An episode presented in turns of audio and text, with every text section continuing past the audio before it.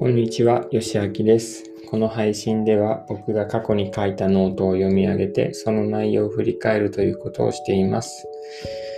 今日読み上げるのは4月1日のノートです。タイトルはコンプレックスとの向き合い方。読み上げていきます。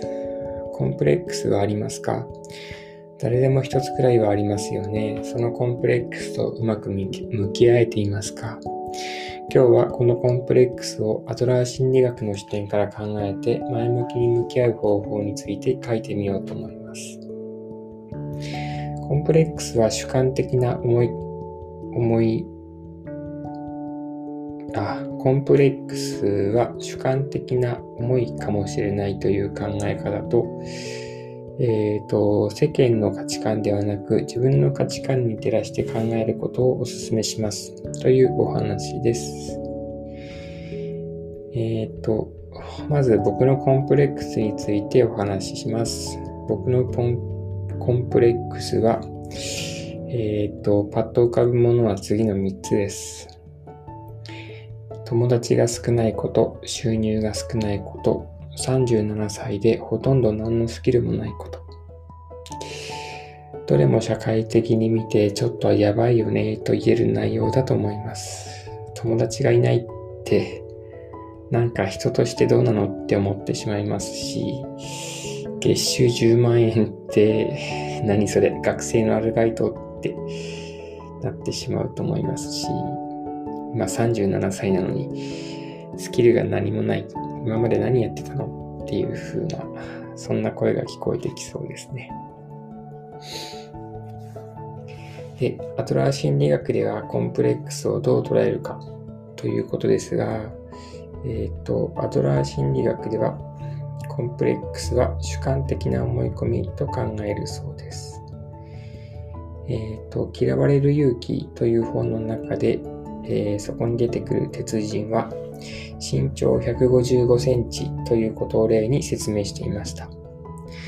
男性の身長155センチというのは背が低いという劣等感につながると簡単に想像できます。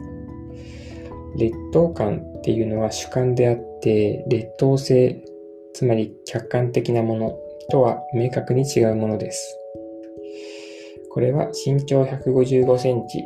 という客観的事実について背が低くてなんかかっこ悪いと解釈する人もいれば小さいから威圧感がなくて人をくつろがせると解釈する人もいる。ということで、えーと、身長155センチというものを、えー、劣等性と見る。つまり客観的な、えーと客観的に劣っているというふうに考えることはできなくて、えっと、人によって解釈が違うので、まあ、それを劣等感と感じるのは主観ですよね、ということですね。で、次に僕のそのコンプレックスの捉え方について考えてみました。コンプレックスは主観的な思い込みということを踏まえた上で、僕は上のコンプレックス、さっきさっき、えっ、ー、と、3つ挙げたコンプレックスについて考えてみました。まず、友達が少ないということ。友達が少ないということについて、今ネガティブな気持ちになるのは、人からどう見られるだろうな、という点ですね。それ以外に困っている面は多分ないんです。むしろ、えーと、友達が少ないことで仕事や勉強に集中できて、今の僕にとっては良いことの、良いことの方が多いように思います。次に収入が少ないことですね。今月収が10万円くらいになっています。で、37歳平均月収で検索したら、30代の30代男性の平均月収が484万円と出てきました。うんまあ、このデータが信用できるかはちょっと置いといて、えっ、ー、と、月収10万円っていう僕のものと比べて、えー、主観的な解釈じゃなくて、ある程度客観性があるのかなと思いますね。収入が低い、月収10万円っていうのは、あれ？これ違うな。月収484万円だったら、ちょっとこれびっくりしちゃいますけど、多分年収ですね、これね。さっき484万円って言ったのは年収ですね。えっと、月収と年収比べちゃうと変なことになっちゃうので、僕の月収を年収に置き換えると120万円ですね。年収120万円っていうのは、えっ、と、平均年収、30代男性の平均年収484万円と比べて大幅に少ないので、まあ、これは主観じゃなくて客観的な事実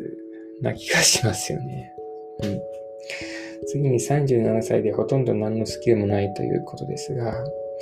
えっ、と、僕自分の職歴を振り返ると、新聞配達が8年で、実家の農業手伝いが3年で、訪問介護が8年ですね。で、もう訪問介護の仕事をする気持ちはないので、えっ、と、まあ、新聞配達ももう今更したくないですし、うん、農業ももうするつもりはないので、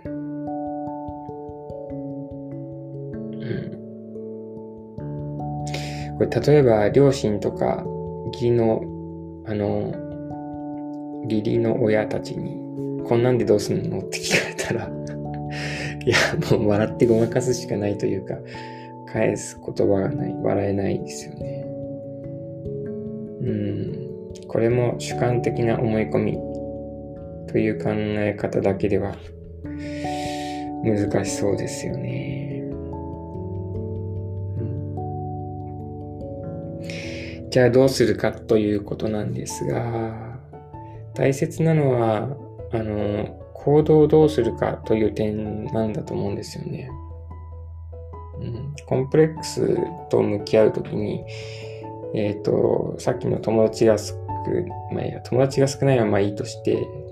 収入が少ないとか、30代後半で何のスキルもないっていうことについて、うん、それを感じて嫌な気分になったりするとかはどうでもよくて、うんと大切なのは、これからどうするかっていうことかなと思いますね。友達が少ないから増やす努力をするのかとか、収入が少ないからすぐに稼げる仕事に切り替えるのかとか、スキルがないから、うーん、なんでしょう。例えば介護の業界に戻って、もともと持ってたものを生かすのかとか。で、これを決めるときに自分の価値観を見失いことが、見失わないことが大切なのかなと思いました。友達が少ないことが問題だって思うなら増やす努力をした方がいいです。でも、えっと、問題だって思っているのが自分自身であれば、そこを、そこをきちんと変えていく必要があると思うんですけど、なんかこれ人から見て問題なんじゃないかなっていう、そういう感じだと良くないかなと思いますね。うん。友達が少ないことについては僕は今問題視してないので、これはほっといたらいいのかなと思います。で、収入が少ないっていうことについて、これは自分自身変えたいと思ってるので、どうにかしないといけないかなと思います。うん、で、まあ、すぐにあげるには、介護の仕事をするのがいいんでしょうけど、でも、長い目で見ると、うん、多分続かないので、焦らず、うん、今あの、ウェブ制作の勉強してるので、そこにかけたいと思います。うん、という感じですね。なんか、どこにもたどり着かなかったノートですね。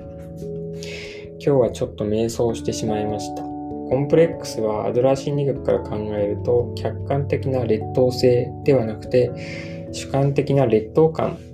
であって見方によってはポジティブな捉え方もできるということが、えー、考えられるんじゃないかと思います。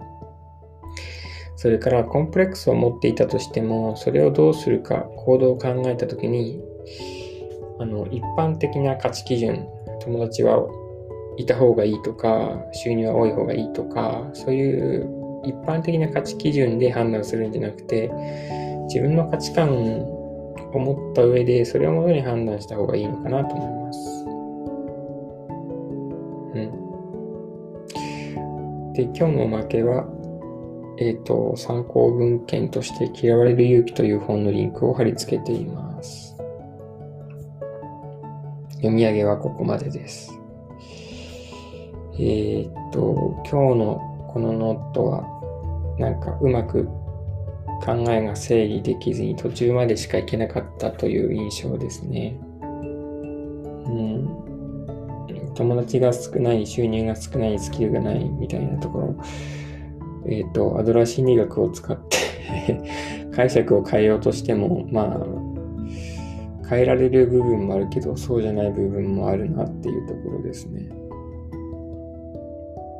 うん。どういうふうに見たとしても、収入が少ないことはやっぱり自分の中では問題なので、そこは向き合わなきゃいけないのかなと思います。ということで今日はここまでにします。聞いてくださってありがとうございました。